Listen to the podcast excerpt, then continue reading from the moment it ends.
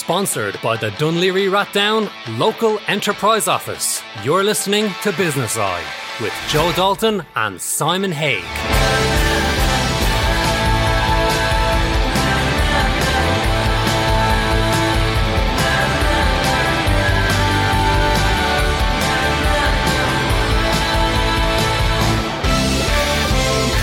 And welcome to this week's Business Eye. Yes, another strange week. A lot of people are having lots of conversations with themselves or with the dog. Uh, I know myself, I'm going through a different process each and every week. My thoughts are changing. Some days I'm feeling good, some days I'm kind of pondering on what's going on. But in general, I feel very hopeful and I see the opportunities that will occur. I have a list of guests this week, people from all different businesses, giving their opinion on how they are coping, how their business are coping, and how they're adjusting to the circumstances that we live in at the moment. And our first guest today is Miriam Simon. She is doing some amazing work at the moment. She has launched a, would it be a program or a system? Uh, she's run a webinar already and it's called Restart Retail. Miriam, are you there? I am. Hello. Good morning. Good morning. How are you? It's great to hear your voice. Great to hear your voice. You're always like a ray of sunshine every time I speak to you. Uh, and it's a lovely sunny day as well. Maybe where you are. Maybe where you are. yeah, it's a bit cloudy and overcast here, but it's uh, interesting times. Um, you know, I'm I'm watching the chatter that's going on in social media. I'm a, I'm probably in I'm observing, and you know you're noticing the process that people are going through. Some days, some weeks are really positive, next weeks are quite low. So it's quite interesting to see the what's going through people's minds on a week to week basis because it's changing every every so often. Do you find that yourself as well? Absolutely. Well, well, it can change several times a day. We're we're, we're on a very uh, we're we're in very um, uncertain times that we've never charted before. Let's be honest. Yeah, yeah, definitely. The one of the things um, which everything sort of came to a close. Everything stopped. That was it we know now that the government is starting to prepare to see how we kickstart the country again. Um, they're already talking about, you know, what happens when we do release everybody back out into the population. Um, and one of the big things is retail. We know that a large amount of retails, nearly all retail has closed. We know that a, a large majority of retail has gone to the wall. Um, there is, you know, some say they'll never open. Some are are kind of working on what they do. So you created or you've re- you've you've launched Restart Retail because that's what you specialize in. That's what your you know your your gift is to helping foot uh, footfall through the door and helping retail businesses to thrive. So I'll leave it to you. Tell me all about it. Well, uh, the, the, prior to um, COVID nineteen I had just finished a series of seminars about the future of retail. And I had been talking very much around the future of retail being very much, firstly, going back to local retail, because uh, ironically, I believe that we were coming to the end of a commuter culture. I didn't expect it to happen quite so instantly. I didn't, didn't expect it to be quite so instant. But I, I felt that from an environmental point of view, we were coming to the end of a commuter culture, both environmentally and generationally. Kids don't um, understand that whole sitting in a car for 90 minutes unproductively thing. Yeah. Um, so that was going to happen anyway. But, um, and I, I think that what's happened with the pandemic is, is these um, generational social changes are going to happen really, really fast now. So we're going to see changes that we're probably going to come down the line in three to five years happening as we emerge out of this pandemic, which is going to be a long and um, very protracted process realistically for retailers. So, uh, you know, I, I, reckon we're probably going to go through a period of um, a very long period of, of uh, where we'll go back into the containment phase and there'll be different levels of containment. So businesses will be able to trade a little bit and they'll have to adapt how they trade. The other thing um, I had spoken a lot about, and um, the webinar that we did earlier this week was very much, is that the future is around uh, blended models. So, um, and the key one um, is digital. So the, the businesses that would have traded without um, a digital presence, you know, they, there's no there's no way they can delay that anymore. They need the digital presence. Don't get me wrong, the store is going to still remain really critically important. But whereas it was the stores that were in the big cities that were important, it's going to be the local high street that the balance of power will go back to. Because people are going to be craving uh, connection. And by that I mean proper connection, uh, almost like an emotional connection with, with the places that they shop. They're going to want um, a sense of community again. So local business, if, if, if it's ready, the time has never been so good. Unfortunately, for the big, it's the big guys that are going to bear the brunt of this. It's, it's, it's actually the big guys that are going to feel the most pain here, and um, because there were some changes that were already in place, and this is going to speed up the pain that they were feeling. But if if you're on a local high street in a local town and you have a good website, um, and a website doesn't cost a lot of money anymore, and um, can I also just say that if you're a retail business that employs under 10 people, you can go to your enterprise office and you can get a grant of 2.5k, which is enough to get your website up and running. And it's only, you only need to put up 10% on it as well. Yeah. So, yeah, we, we were yeah, speaking to the local enterprise put, office yeah. last week on that. And, but if you're bigger than that, if you have over 10 employees, you can go to Enterprise Ireland, who will give you up to 40k towards the website. You only have to put up 20%. Yeah. So there's never been as much support. So I think it's really important to, to, to say that what we're going through at the moment, this is not like the 2008 crash. The, the closures that are happening, for the most part, have been requested and asked of people. You know, this is. Um, well, you look at Debenhams, who just basically, who you know, pulled the plug, and it was probably some of these large retail uh, units. This to them was maybe being a godsend. Going, they, this was coming down the track, and it has just speeded it up for them. Yeah, I, I think what we're going to see. So um, it's very hard to explain in just a few minutes. What what um, when, in the olden days, I'm sounding like an old biddy now. It, back in the nineties, the the strategy for all of those big um, legacy retailers was about the race for space. Everybody wanted to be in every single market. So what you had was you had big businesses that were opening everywhere because they wanted brand saturation. So they wanted to have their brand in every single town, everywhere. And that meant that maybe a third of their estate was running at a loss. And that was okay. That was strategically, it was all about um, being everywhere and being the biggest. And then what happened as digitalization came in is we started to see that race for space sort of start to move in reverse, where um, the strategy for those big legacy retailers is now about fewer, bigger, better stores because they're, they're realizing that the, the move is towards customer experience, which is very different to service, I have to say. Uh, that's about um, how the customer emotionally connects. Yeah, but here, here it is. I, I, want to ask you. You're talking about you know people going to be going back to community and going back to warehouse or uh, not warehouse, going back to their local high street. So the likes of Laoghaire, the likes of say Dundrum, the likes of yeah. Bray, um, all these uh, you know Wicklow Town we're uh, looking at all these locations. Does that mean then that like the big retail parks are going to suffer, or because they're close to a commuter belt, they still thrive? Well, hopefully they will still thrive. I, th- I think the, the important thing to say here is people are not going to go um, back. People will want to go back, and people will shop locally. And there's a few there's a few key reasons, but but local retail needs to be ready for it, Joe. If, if retail isn't you know, good retail is good retail and poor retail is poor yeah. retail. It doesn't matter yeah. what else is going on externally. But what I would say to you is you're going to have a situation here where we, you know, I, I had said that the, the commuter culture was going to end in the next three to five years. And there were a lot of reasons I was saying that that was going to happen. That's happened. That's yeah, a fact. That's, yeah. So even as we come out of uh, even when we go back into a containment phase, and even as we come out of the pandemic, even if you fast forward two years here, right? Um, because we're not going to go back to normal because uh, it's going to be a new normal. So I think that's the important thing. But most of these guys who thought you couldn't work remotely have discovered very quickly that you absolutely can. So I would say 75 to 80% of those people are not going to go back to adding three hours onto their day commuting.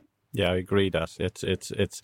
I think it's one of the lessons that has been learned. You can function. It takes a while to get started on it, but it you can function um, because we are very, as a human race, we are very resilient.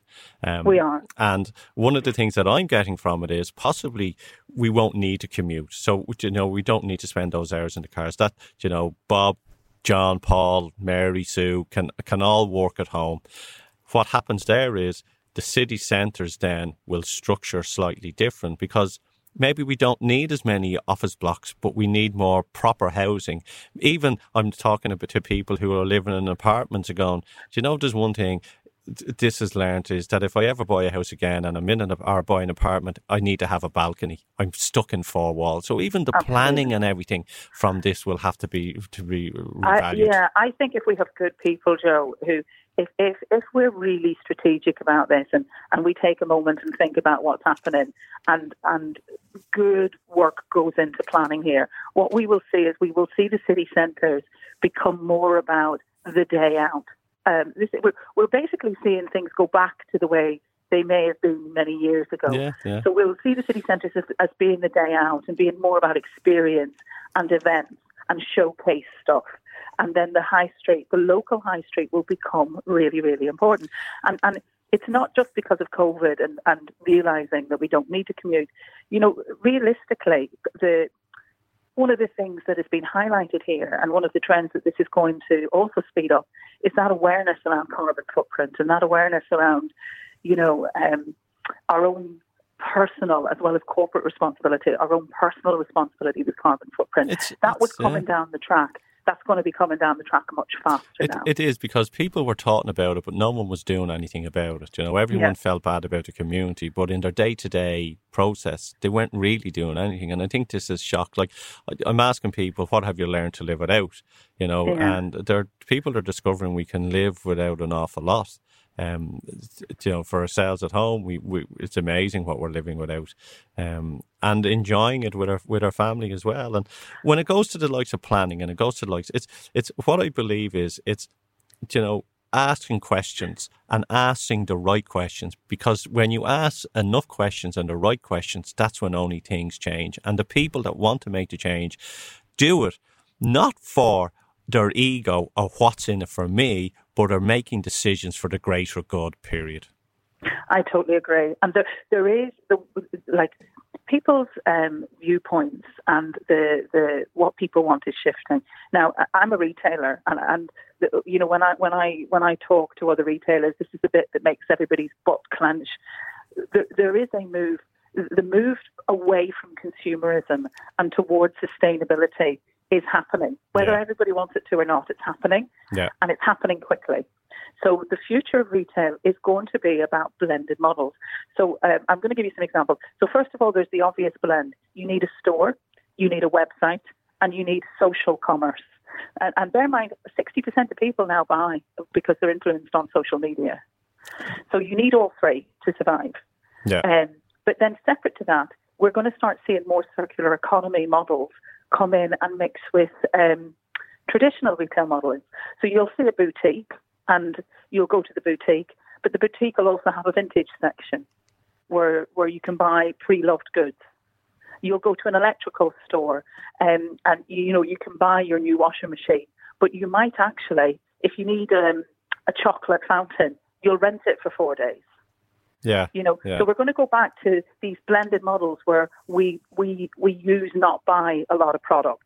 We still want product, we still want to buy, but, but you, the retailers that will survive will be the ones that, that blend their models and give an aspect that is more circular economy mixed with the prime. But we, we came to throw away, you know, generation. Like I remember when our kettle broke, you basically my father would go out and buy a new element yeah. and put a new element in in the kettle or you know now is if you if it's broke you just throw it out so we just came you know plastic was there and everything just it was uh, it's out throw it out buy a new one there's there was no repairing you know the, the washing machine man would repair the washing machine now people just if something goes wrong with it they throw it out that's you know. I think we, we will see that reverse. Yeah. So if you think the electric screwdriver, so that was a real dad gift when I was growing up. Everybody bought their dad an electric screwdriver.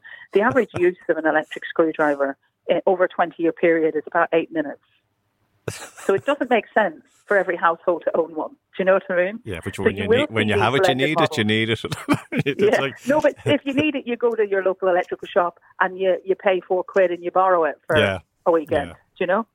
Yeah, no, I, I, um, I, I agree with a lot what you're saying, and I think there is going to be, excuse me, big changes. I, I see. It's it's actually exciting. I, I think for for the independent and for local retail, there has never in in a gener- in generations there has never been as much opportunity as there is No, right now. no. And whilst it might not feel like that because everybody's sort of either partially trading or not trading, this is you know these are guys that are closer to their customers because they either open the business because they have a lot in common with their customers, or they just spend so much time with their customers that they know who their customers are inside out. So there's never been a better opportunity to actually take a pause here and, and focus on your business and get yourself future fitted, so to speak. But that's it. Everyone has fallen off the edge and everyone will climb back up. It's like a fresh start. And you Yeah. have the choice either to embrace it and make the change or don't and be still in that, that free fall. I, I agree. I think I think what's happening is a real leveler. Um, it, it- you know, I think the important thing if you're a business is to remember that it's not just your business. This is this is across everybody, which is a real leveler. But it also means that there's going to be huge energy in getting everything moving again on the other side, so Yeah. to speak. There's going to be huge support. So. Um, my my advice would be don't wait to be told what to do. Definitely. Start thinking about what does this new world look like, and how can you be part of it Yeah. and and you know how can you get ready now Yeah, it's it's based. Don't start planning to wait till this ends. Just start planning now. That's it Yes, on it. I would agree. And and on, I'm going to let you go. I know you have to jump on a meeting now very soon. And the other thing, I think Brexit will be pushed out for a couple of years. do you know i i miss brexit because when that was our trauma that was you know that seemed like such a big deal at the time Yeah, I think it'll be. I think I think it'll be. It's like I, I seen there that they were uh, flying in charter planes um, of fruit pickers from Europe. Um, into England to, to Oh, get the harvests. were, yeah, yeah. so it'll be interesting. People can get you on LinkedIn. Do you want to give them your? oh your yes i'm miriam a simon on linkedin or my website is pto.ie Per- www.pto.ie but listen wishing you all um, great health and good trading for the future have a great day Take care. God bless. Bye bye. Bye. You're listening to Business Eye, sponsored by your local enterprise office in Dún Laoghaire Rathdown. Together, we're making it happen. And my next guest is Gráinne Keller from the wonderful Airfield Estate in Dundrum. Gráinne is the CEO, and as we know, Airfield rely on you and me, the footfall to come in the door for them to keep going. However, I love what they are doing at the moment. They've sort of changed the sales while we prepare ourselves to get back to business in, in the next couple of weeks. And um, I'm going to let Gráinne tell her story of how they're adapting to these strange times. Hi, Gráinne. How are you? Hi, Joe. How are you? I'm very good. How's life? Ah, sure, we're fine now. You're fine. Um, hanging in there, like everybody else, I think. I- Reinventing ourselves a little bit. Yes, I love that your two the two k radius. What a beautiful place around yourselves to have a two k radius to walk around out with no people. I say it's a blessing. No, well, funny enough, we're uh, obviously the gates are uh, shut to the public. Yes. Um, but it's it's it's pretty much a hive of activity um, behind the scenes, observing social distancing, of course. Um, we've managed to keep our, our team on the payroll at the moment, um, and I suppose when we knew we were heading for a, for a closure, we decided to to think about the things that we could do that might help the local community. Um, very much in, I suppose, the way that the overends would have done it in their time. Yeah. Um, so there's there's there's still an awful lot going on in airfield, even though, as I said, the gates are closed to the public. So we, we have the animals on site, obviously, which we continue to care for. Um, the cows have been milked every day. Our food growing continues. That's it. Um, we have about uh, 1,300 meals uh, uh, leaving our kitchen every week, going to the needy in community. Yeah, tell us about Um, that. Tell us about that. What what Yeah. because I know you have the kitchen there and you you, you know you you produce amazing food. I'm salivating here thinking about the amazing food that you produce and I can't wait for you to reopen again. But you've kind of went okay, we got this food and but unfortunately we can't you know provide it through the kitchens, you know, for people. So you're helping the homeless or you're helping needy people. You're, is that correct? Am I right in saying that? That's right. Yeah. So we reached out um, just before we closed. We reached out to the, the, the wider community in in um, I suppose South County Dublin, really through Dún Laoghaire Rathdown, and um, it took us a little bit to find find out where the need was. But uh, as I said, we're now producing 1,300 meals a week that are going to. I suppose we're, we're working with the deaf schools in the locality, and we're also working with a charity called Making Connections uh, that works with elderly people in the, in the community, and uh, we're also working with the local uh, resource centres as well. And um, so really it is providing hot, wholesome, healthy meals to the needy in the community. That's excellent. And so that's one of the things. One of the things. So yes. Yeah, there's, there's more. There's more. Go on, so tell us. Other, tell us. The other thing that we, we we decided early on was we, I suppose, there was a number of small producers that typically would have supplied restaurants, and obviously all the restaurants are closed, and we have some supplies ourselves, obviously coming from the farm and the garden. So we created these market boxes, which we put up for sale on our website on a Monday, and people purchase them online, and then we have a drive-through system on a Friday, so you can drive up you have your order number on your window. Uh, we radio ahead the order number, and then people drive through and they open the boot of their car with a press button, preferably, um, if they have that facility, and then we drop the box in the back and away they go. So last week, I think we would have sold about 240 of those boxes. So they have all sorts of produce in it. As I said, we're, we're, we're, we're, we're taking produce from um, smaller producers that wouldn't have a market for their produce anymore, and then some of our own produce as well. That's brilliant because I even I know I jumped on and I tried to book some and they were sold, so I was kind of going okay, I'm going to catch that window the next time. So I love what you are doing there. I really really do. Yeah, um, and we have a few more things as well. Yeah, no, going. keep going. Um, I want to know. Yeah, no, no, we have uh, two. Uh, this would be useful for the general public. We have two email addresses that we set up again early on to try and kind of help people while they were at home. So one is called usefood at airfield.ie. So if you have any queries about food or recipes or wondering what you uh, could do with some of the ingredients that you might have in your press or whatever it is, you can email that email address and the guys will be able to help you. And we also have a gardens at airfield.ie. I think we've obviously had some nice weather. I know people don't have access to the garden centres, but you know, there's, there's always plenty of maintenance that you can do in your garden. So again, if there was any queries about that or growing food, um, that people could email gardens at airfield.ie. So we're getting a nice bit of traction on that as well. And, and the last thing that we're doing is um, we have a number of video clips and uh, um, uh, yeah, well, video clips, I suppose, about crafts and stuff you could do at home and kind of keeping families and, and kids busy. Food clips, recipes, um, you know, and clips from the garden and, and the farm as well, just to pe- keep people connected to Airfield um, while, while obviously we're shut down. So they're going down really, really well. Um, so, and, and, you know what the great thing about all this is that, well, first of all, I know the Overend sisters would be really proud, and it's exactly what they would have done themselves. They would. Um, but also, it has been hugely positive for the team because we all know how much how challenging what's happening at the moment is for everybody. Obviously, from a health perspective, but also from uh, from a mental health perspective, and I think the mental health fallout will be significant.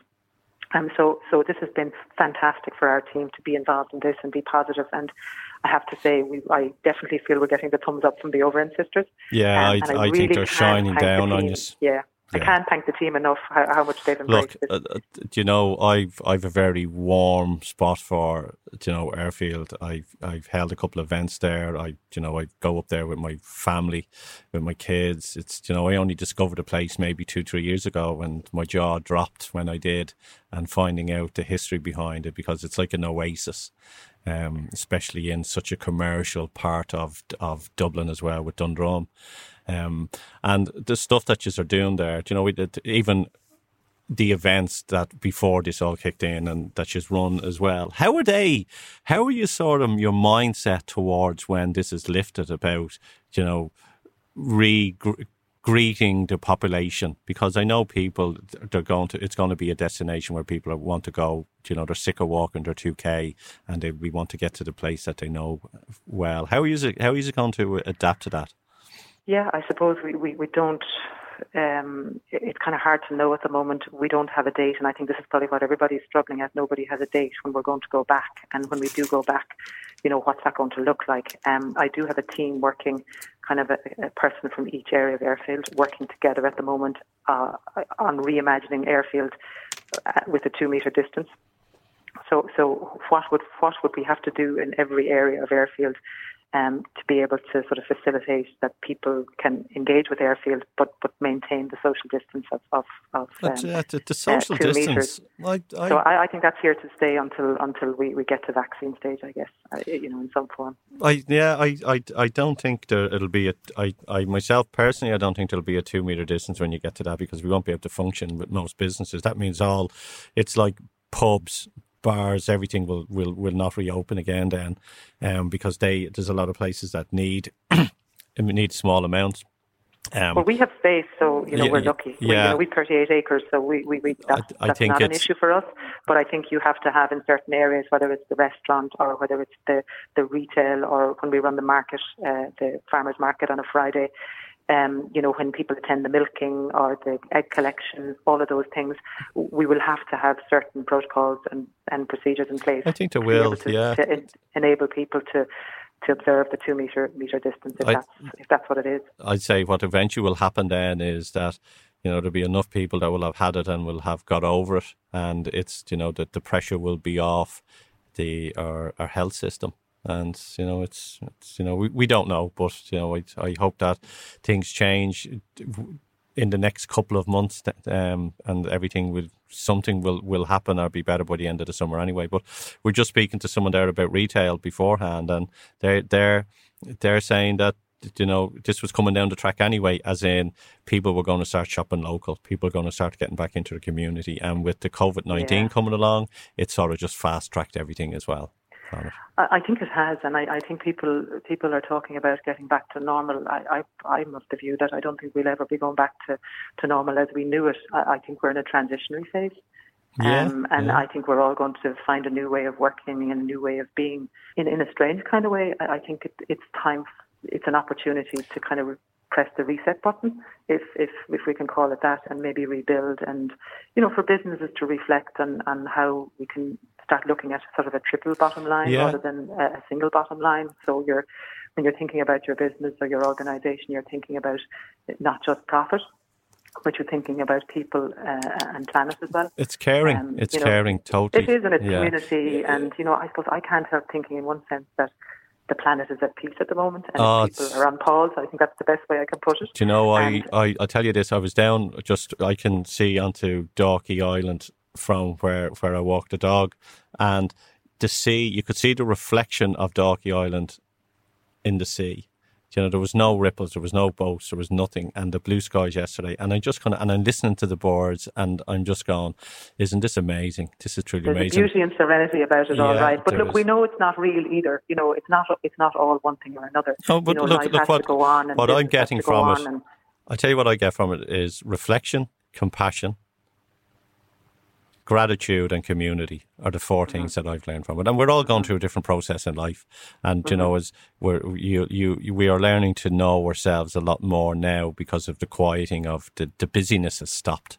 And yeah, I the think noise, the, the noise, has lifted. Yeah, you know, there's, yeah. there's certain things that have just become important to us, yeah, you know, and, and I, I suppose they were it. always important to us, but we didn't realize how important. Yeah, if you, yeah. if you think about it, for me, it's family, friends, Family. food, freedom, and health. You've that's got it. After that, everything else is a bonus. Yeah, that's it.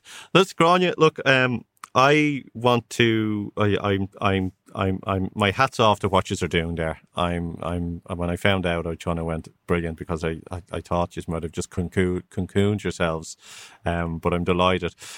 Give us the web address if people want to reach out, if they want to order food with yourselves or want to find out about, you know, what they can got in their press, what they can, you know, whip up. So give us a web so website, we have, please. Uh, airfield.ie and it's A-I-R-F-I-E-L-D dot I-E.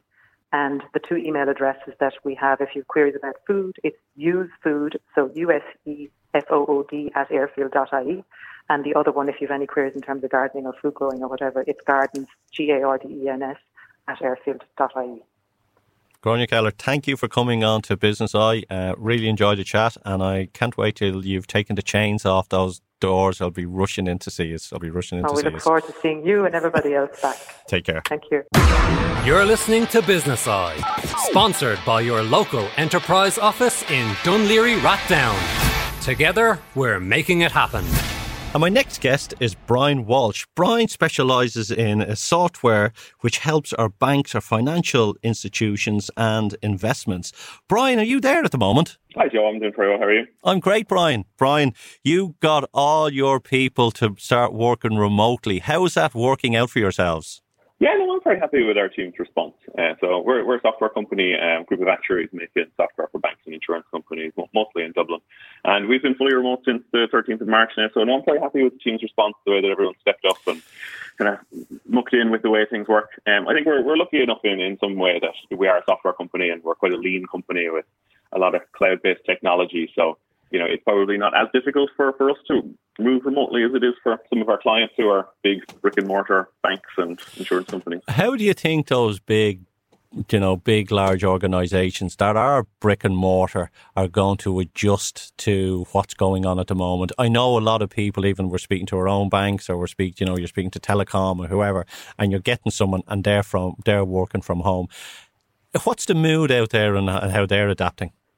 Yeah, I think there's a there's a variety. Um, it depends on how how much testing they had done in the past on on working remotely. I think a lot of these companies weren't uh, didn't have the facilities to uh, to, to work remotely, to have 100% of their staff working remotely. So, you know, there, was, there were capacity issues at the, at the beginning, particularly in the middle of March around VPN access, how many of the staff could work remotely. You know, there was kind of rotas of sharing uh, VPN access time time slots essentially to, to get in. But I think, you know, that, that, that just kind of was a very short term problem. And a, a lot of people now are starting to ramp up their facilities to, to enable a, a large majority of their staff working from home. So I think the, the response from the from the, the financial financial service companies that we work with has been very positive. And I think from from our perspective, like we, we work on uh, you know largely projects with, with these companies, and you know we have remote access into a lot of these companies to, to continue working on the projects that we're doing with them. So from that side of things, like from a project perspective, uh, I'm finding that projects that we're working on with those companies are still barreling on full steam ahead. So the, the capacity of those companies to continue to work on those projects hasn't really been diminished in any material way now, you know, four weeks in someone asked me the other day, with everybody working at home, it, will there be a strain on Wi-Fi in certain regions? Yeah, so it, it, I think the that that level of internet usage, uh, you know, the kind of thing that you need to do VPN access is nothing compared to the kind of bandwidth that's required to stream movies in HD on Netflix. So I think if everyone if everyone working from home was, was just doing the day job, that, that would be fine. I think the problem on infrastructure, on internet infrastructure, is more coming from the fact that people are watching YouTube and watching, um, you know, watching Netflix or doing video conferencing, which are more bandwidth intensive. But just actually remoting in to click the buttons and uh, and to have kind of VPN access into kind of jump boxes inside companies is, is not very heavy from a bandwidth perspective. I think gaming pulls, you know, that really, you know, tests if, if you have every if you had everyone in an apartment block in, or in a region of five miles and they were all gaming, you'd find some difficulties. I'd say exactly. I think the, the, gaming has a lot to do with the lag as well. You know, so you, you, need to make sure you're getting a fast response back and like an immediate response back rather than a you know huge amount of data. Yeah, I'm interested because you know you're you're you're you're running a successful business. You're you know you're running in projects and you do your teams are working from home what have you learned? One of the things that I think is interesting, like there's a there's a, a view I think that the majority of people have that the, there's an increase in friction on communication that has come from this. That you're not in the office with people and you can't just look at them and, and ask them questions. And I think the view is that that's largely a negative thing. That that increase in friction on communication is a negative impact for businesses. And I actually think that it's an interesting experiment that increasing the friction of communication for knowledge workers is potentially a good thing uh, and I think is one of the positive things that might come out from this. In that, if you're a knowledge worker and you're, you're trying to solve problems, like we're building software, we're solving very complex problems, you need to spend time in deep thought. Like you need to spend hours of concentrated time, not getting interrupted by the other people in the office. Yeah. And if you're if you're in an open plan office, it's so easy to be distracted that to get that dedicated deep thought is, is quite difficult. So, you know, rather than just looking at the increase in friction on communication as a purely negative thing, that increase in friction on communication where it's not as easy to distract, to get distracted, is potentially actually a good thing for knowledge workers. I, I, would agree because you know it's it's like when you're trying to work something out. It's like I always use the example: if you try if you're if you're trying to make you go yourself go asleep, you won't go asleep. But if exactly. you just relax, you'll fall asleep, and that is the same about the creative mind.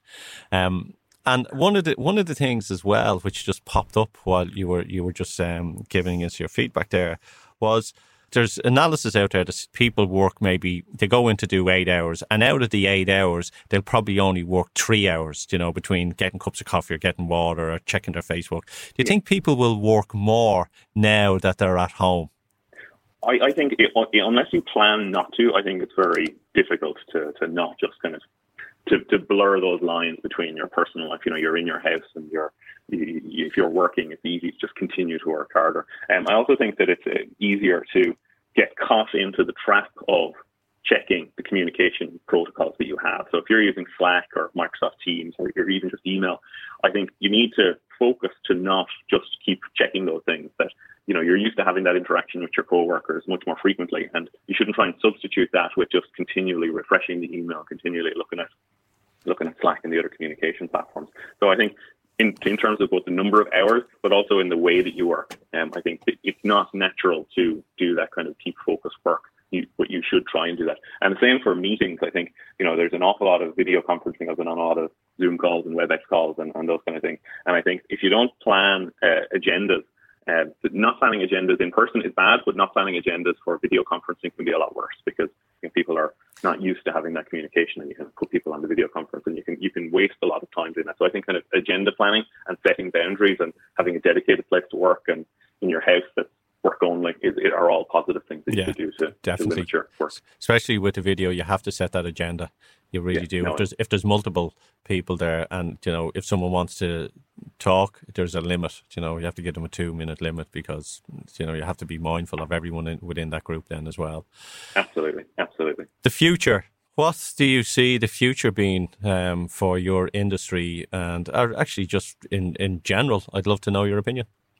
Yeah, it's a you know obviously predicting the future is, is, is difficult. I think um, in the medium term it is it's hard to see you know so there's going to be a, a reduction in the restrictions at some point in the next three months, but it's hard to see our companies going to say okay well everyone pile onto the dart or onto the bus and come into the office now on Monday morning. You know I think I think everyone sees that sporting events and large events are not going to come back nearly as quickly as we were loosening the restrictions. But I don't know if public transport is going to ramp back up as quickly as people expect it to. You know, if restrictions are lifted, are you going to be back in the office on Monday morning?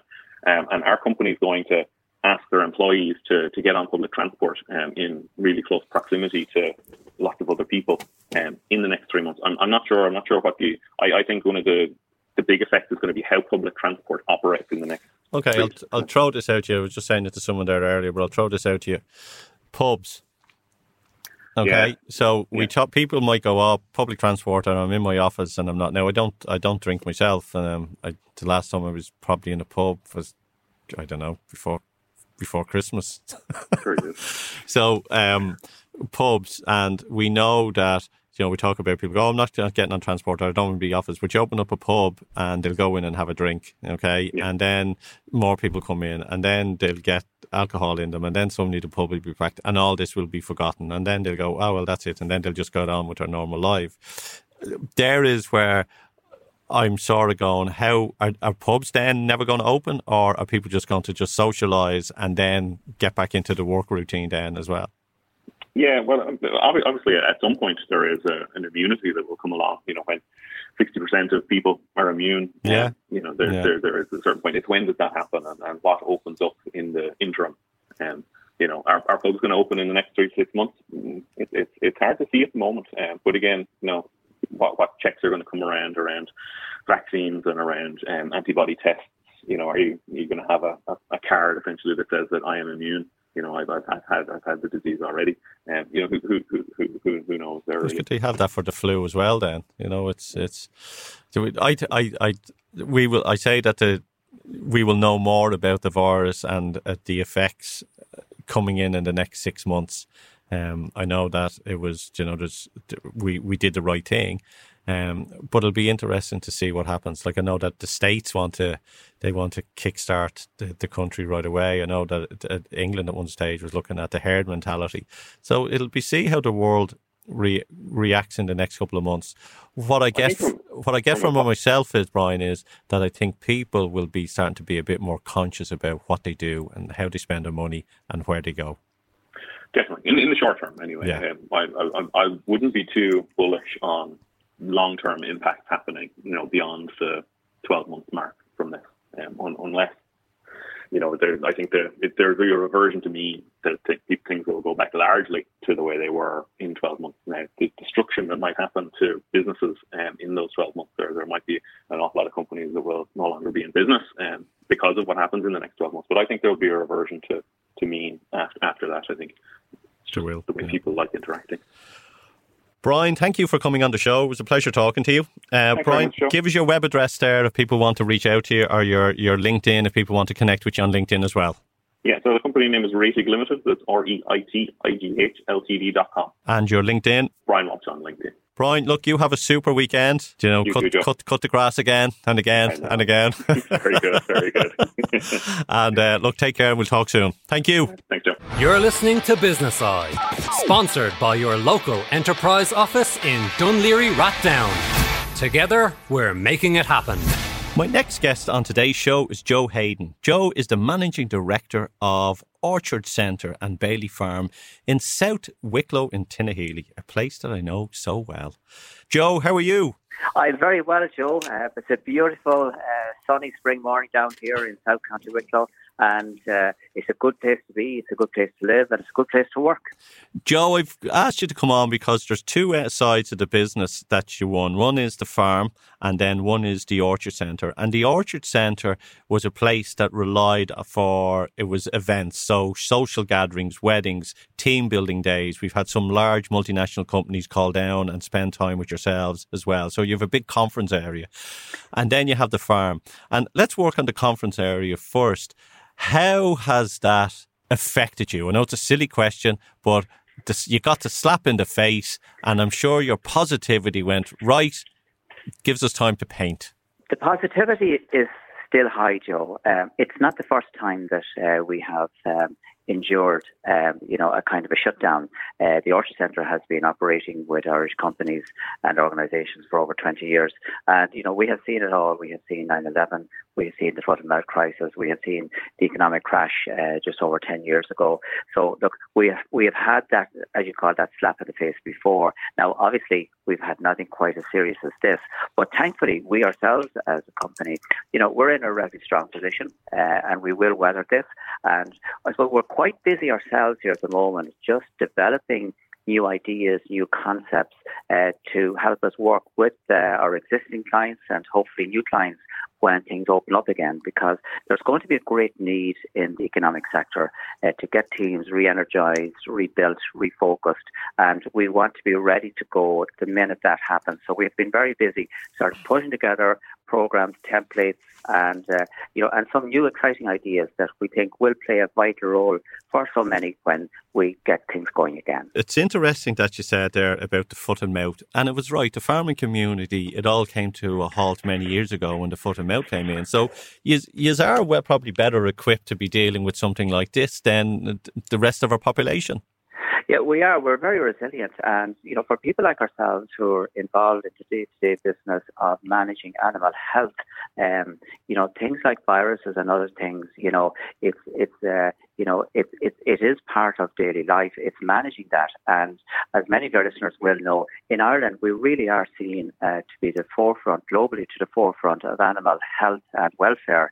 And, uh, I suppose we can identify with this particular uh, COVID 19 crisis. Uh, we, we know how it works and we can, I suppose, very easily adapt to issues now like social distancing. I know it's much easier when you're down on a farm in South Wicklow to keep away from other people, but you know we understand what it is to protect others, whether it's ourselves or whether it's our animals on the farm when it comes to these challenges. With with the Orchard Centre as well, if if people you know go on, we'll give out a web address then at the end. Like it's a massive facility. Like it's it's you know you've got the big conference room. You know as I say, you've got the you have the big barn there as well, and you've got other other facilities as well. The companies that have basically who are meant to be running events now who have put them on hold when have they sort of rescheduled? Or when do you see things evolving and getting back to business in in in some way well look it will get it will get back uh, and it really is a question of when and I can't accurately answer that. But what we have experienced here was when uh, this first became a very real issue in our country.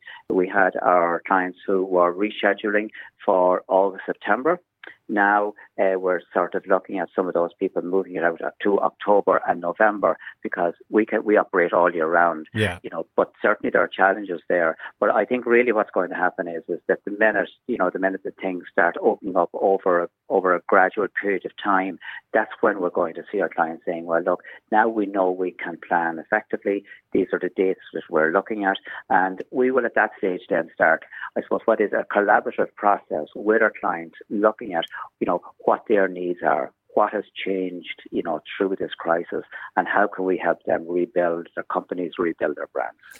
What have you learned from it yourself, Joe? I've learned from it, Joe, that uh, life is full of surprises. Uh, that in business you need to be resilient. Um, I think you can never take anything for granted.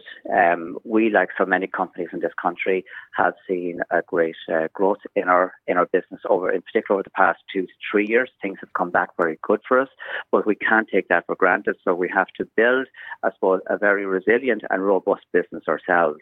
We have continued to invest significantly in our own company and in our own people, and uh, we hope that you know that will stand well to us. And as I said to you earlier, you know we are busy now. We are active now, engaging, you know, with our clients, you know, listening to their stories, trying to identify what their needs and starting to formulate a process, you know, that will allow us to, in some significant way, you know, help them get back on their feet and be successful again. Yeah, I think it's all about you know collaboration now and listening to your customers, you know, community. Um, I think you'll play a big you'll play a big role in that. I think there'll be a lot of people having a lot of parties. Um, I, I, think they will, you know, and you know, life is about about living. I think a lot of people have been in lockdown, serious lockdown in their own homes, uh, you know, for for a number of weeks, and there's still a bit of time to go on this. And what we have here down at our, at the Orchard Centre in Wicklow is that we have this we have this wonderful, wonderful space is a space, a meeting space that uh, lends our clients to to have very creative events. Um, it's also a very private space, and it allows them to be you know, and I think that's what so many people have learned about this crisis. They're going to learn so much about themselves, you know, so the dynamics of what we do and how we do it and how we interact with our clients is also going to change. And the great thing about the Irish people is that we're great people to talk. We're great listeners.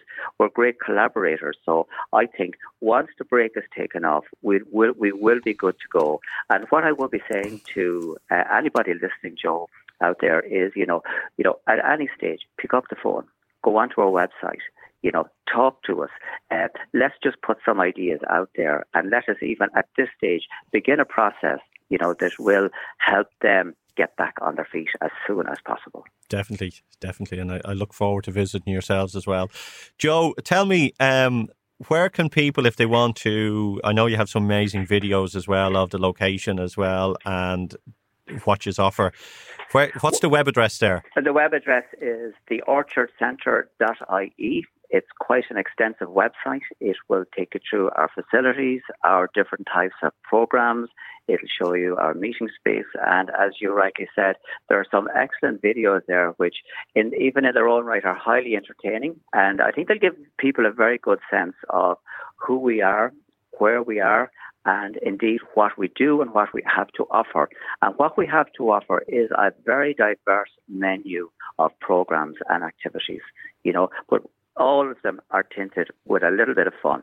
Okay, yes. That's really important thing. Fun, and fun, we create, fun. And we create a reflective space, you know, that gives companies and our clients that opportunity to express themselves, to learn from each other, and to go forward from this very difficult time in our country's history. Yes, it's uh, it'll be studied in the history books. It'll be studied. It will in indeed. It will indeed, and we hope that we are part of the good side of that history. Yes, Joe. I'd say, Joe, it's a pleasure having you on uh, Business Eye here. Thank you very much. Um, we will uh, we will hope to uh, see you soon. And uh, look, God bless. And uh, yes, it's all about fun, laughter, and joy. Fun, laughter, Thank- and joy. Thank you so much, Joe, and uh, to you and all those listening. You know, take care, and hopefully we will meet you and some of your and some of your listeners soon. Thank you. You're listening to Business Eye, sponsored by your local enterprise office in Dún Laoghaire Rathdown. Together, we're making it happen. And my final guest of today is Mathieu Gorge. Mathieu is the CEO of VG Trust. Mathieu, you would be the expert in IT security and risk management. And I want to ask you a question. Firstly, how are you? I'm very good, Joe. Thank you for asking. Um, it's uh, unprecedented times for everyone, and I think everybody's uh, um, adapting very quickly.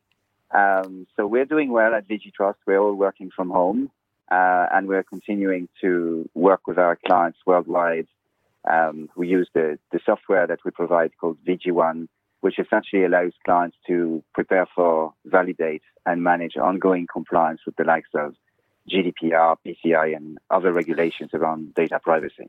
And there's the one thing that with everybody now working from home, and you know people dialing in with VPNs or they're they're using the likes of software, log me in software. Security has come very important, and probably that companies may be more at risk to be hacked. Um, or their data to be going a different direction. Are companies aware of this now, or is it just are they just trying to get their people up and running and they haven't even thought about it? So I think it depends on on on the size of the companies and whether they had any type of remote working procedure or facility before. Um, if you think of any standard organization in, in Ireland or worldwide, um, some people will have been working away from home uh, and, and maybe traveling, and they may have been trained and the company would have put in place the right security levels. So, as you said, VPN, uh, strong authentication, additional security levels to access core systems and key data. The challenge right now, though, is that um, most organizations end up with 95%, sometimes 100% of people working from home. And they may or may not have been made aware of the risks. They may or may not have been made aware of the policies and procedures. And on top of that, hackers don't take a holiday and they actually see the crisis as, as an opportunity. So we've seen like new ransomware attacks. Uh, we've seen people hijacking conferencing systems. Uh, we've seen people essentially um, creating new scams against people that work from home and, and haven't been trained. And I think the, the, the, key challenge for organizations is to provide that training as fast as possible and provide their, their employees, their remote workers, with a, a, safe working environment that really allows them to protect the data as if they were based in, in the office. But, but is it a fact that a lot of people, a lot of hackers and all can't get in unless you give them authorization? You know, you click that wrong link that you're not aware of, or you share your, your password details with people. Is it as simple as just a bit of cop on? Well, I mean, yes, common sense will help. Um, certainly will help. Um, however, some of the attacks are extremely sophisticated, um, and some of the new phishing attacks uh, or the, the attacks against key executives or managers that might have additional privileges to to uh, to get onto systems, they've become extremely extremely well done. So it might look like you're receiving an email from me as the CEO, but unless you're made aware of the fact that those scams exist, you might actually say, oh, the CEO wants me to do something, wants me to provide them with access to a system. I will actually provide access to the system. But to your point about cop on, yes, of course, if the CEO rarely asks you to do something directly, well, you should be, you, sh- you know, alarm bells should go off really quickly. And that's why training is key. Now, 15 minutes of good training against phishing and those attacks will, will actually do the job. And that can be done, uh, ironically, remotely through, through e-learning. So, so if, if the CEO rings up someone and says they want to transfer, you know, a quarter of a million into their private bank account, you should raise an eyebrow. Absolutely. I mean, anything that's uh, out of the ordinary uh, should should raise a, a, stronger alarm bell right now. Um, bear in mind that it's all about risk surface, right? So uh, traditionally, your risk surface was your internal network, your your cloud exposure, and maybe 20% of the workforce working from home or, or traveling. Nowadays, the risk surface has actually increased tremendously because everybody's working from home. And then the, the, additional issue is that some people are actually having to work from home using their own systems, you know, their own laptops, their own desktops that are not necessarily approved by the company, where we don't necessarily know if there's antivirus, anti-ransomware, is there a firewall, um, and so the attack surface has, has increased and, and also include uh, assets that even the, the best IT teams can't actually connect to because they don't actually have the, the right systems to do that. So we're also seeing people um, dropping laptops to to their to their staff um, so that they can be managed by the company. And it's actually something we'd encourage. If you can't do that, you should certainly provide a checklist to your to your users so that they can check that they have the right security systems on, on, on their own on their own devices.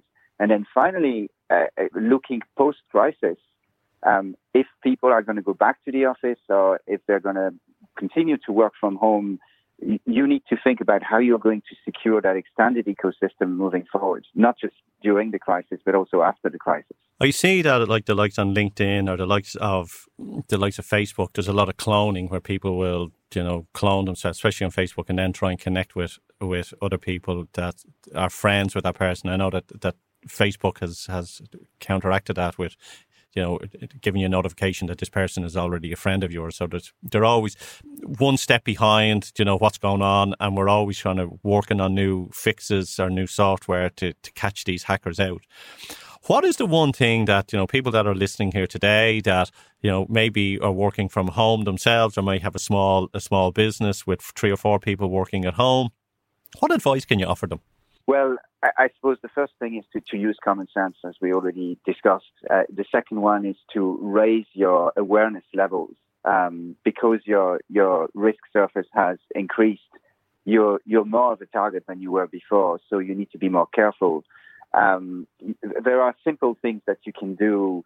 Um, securing your email, uh, making sure that uh, if you accept somebody new on LinkedIn or, or Twitter or Facebook or Instagram or whatever, that you actually use your own kind of security checklist, making sure that anything that looks out of the ordinary is actually scrutinized a little bit better. Um, there's a lot of, of, very good advice that's available from uh, many uh, many sources that are actually free of charge. There's also training that's being uh, delivered by a number of organizations, uh, especially through e-learning. And now is actually a good time to essentially um, update your, your security skills levels. Um, as I said before, you know, if you invest anywhere between 15 minutes and an hour now in upskilling the cybersecurity uh, knowledge, it's a it's a great investment, and it will actually pay off not not just now, but but on on a on a on a future basis as well. How do you see things when we move from being locked down do you see that you know more people will stay working from home? What's what what do you see the future being in in tech? Yeah, it's a great question, Joe. I think that um, we're going to realize that some of the meetings we used to have could have been an email, and we're also going to see a number of people. Um, asking to continue to work from home, maybe not fully from home because they'll be they'll have been missing the, the, the, human interaction, but that perhaps they discover that some of the work that they do at home, they do it in a more productive way. Um, and so m- my guess is that certainly from a, a VigiTrust perspective, right now we're 100% remote. And I would suspect that at, at, the end of the crisis, it will more than likely be 50% instead of the 25% that we were before the crisis. Um, but the, the, silver lining here is productivity, I think, yeah. um, because we'll find that some organizations will, will become much more agile and much more focused because they've had to re-engineer the way they work. Um, so if there's a silver lining to, to this crisis from a, from a, an operations perspective, it is probably productivity. Um, with that said, I, I, would urge people to make sure that they, they start planning for the, the, the, lockdown being being finished, and that they, they also make sure that they'll, they'll promote the right policies and procedures for cybersecurity, for remote working, um, and that they'll certainly look at all of their IT assets and get rid of the ones that they no longer need. Make sure that they have a transition plan for data that is company data that normally would have been a big no-no to use on, on, on personal devices. And now we need to make sure that that data is actually disposed of securely and there's going to be a transition path there as well for um, for people that have been working from home. Brilliant, brilliant. Mathieu, thank you for coming on to Business Eye. If people want to reach out yourself, where can they find you on LinkedIn, or if they want they to just find check? me on, on LinkedIn, Mathieu Gorge. Surname is Mathieu M A T H I E U and Gorge G O R G E, or they can uh, certainly contact us at VigiTrust www.vigitrust.com. Thank you again, Joe. Mathieu, thank you. It was a pleasure. And there you have it, folks. This is another week of Business Eye wrapping up. I hope you enjoyed the show. We will be back on next week with another selection of guests. Until then, have a super weekend, be safe, and look after yourself. And just want to say thank you from myself and our team here at Dublin South FM. Until then, take care, God bless, and have a super, super week.